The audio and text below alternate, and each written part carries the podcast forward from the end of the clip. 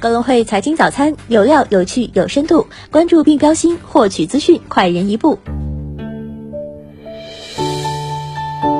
各位听众朋友，早上好！今天是二零二二年一月二十四号，星期一，我是主播新瑞。下面让我们一起来看一看有哪些重要的财经资讯值得我们关注吧。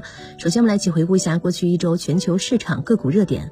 那么，在 A 股方面，三大指数在外围市场影响之下先涨后跌，沪指按周微涨百分之零点零四，深成指按周跌百分之零点八六，创业板指按周跌百分之二点七二。煤炭、金融、白酒、航空、软件等板块有所回暖，农业、医疗器械、元宇宙、生物疫苗。苗、军工、油气能源等板块走跌。上周北上资金累计净流入二百九十一点九八亿元，重点买入银行股，农业银行、平安银行、招商银行、交通银行、江苏银行等净买入靠前。药明康德、三一重工、明阳智能、宁德时代等呈现卖出。关注本周一国新办发布二零二一年全年财政收支情况。港股方面，上周港股在互联网科技及金融股大涨带动之下，继续逆势反弹。恒指按周涨百分之二点三九，国指周涨百分之二点七二，恒生科技指数周涨百分之一点七六。博彩、物业、地产、煤炭、金融、餐饮等板块走强，航运、电子、中药、生物科技、汽车、农业等板块明显弱势。上周南向资金累计净流入大幅一百二十八点四二亿港元，资金重点流向互联网、科技、消费类等龙头，并助推。推港股回升。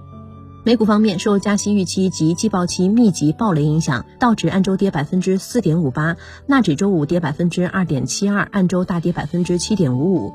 标普五百指数按周跌百分之五点六八，锂电池、光伏、钢铁、房地产、汽车、半导体、金融等板块全面大跌，仅贵金属、食品饮料、天然气等少数板块表现稍稳。本周重点关注苹果、微软、特斯拉等财报及美联储利率决议。中概股方面，周五明星股普遍大跌，台积电跌百分之二点九六，阿里巴巴跌百分之五点九五，京东跌百分之四点六，拼多多跌百分之五点六一，网易跌百分之六点一六，百度跌百分之三点二，未来跌百分之六点一一，理想跌百分之四点三五，贝壳跌百分之四点九，哔哩哔哩跌百分之八点二六。全球个股热力图的详细内容，可在早报正文当中进行查看。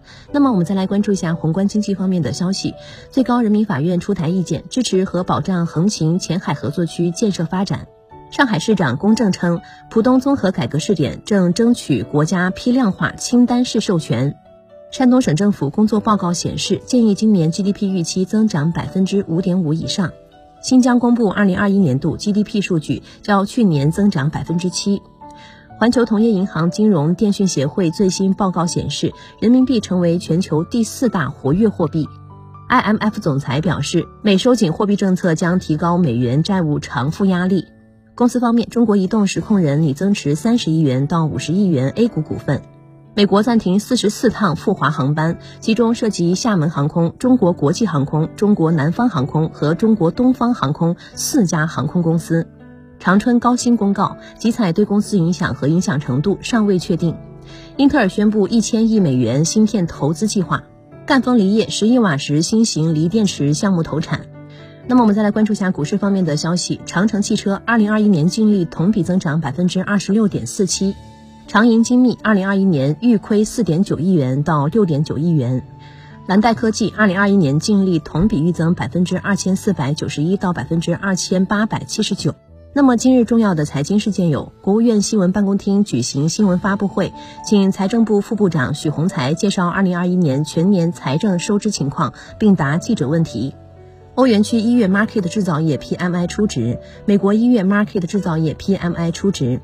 以上就是今天节目的主要内容。更多财经资讯，请点击阅读原文，下载格隆汇 APP 进行查看。明天同一时间，我们再见。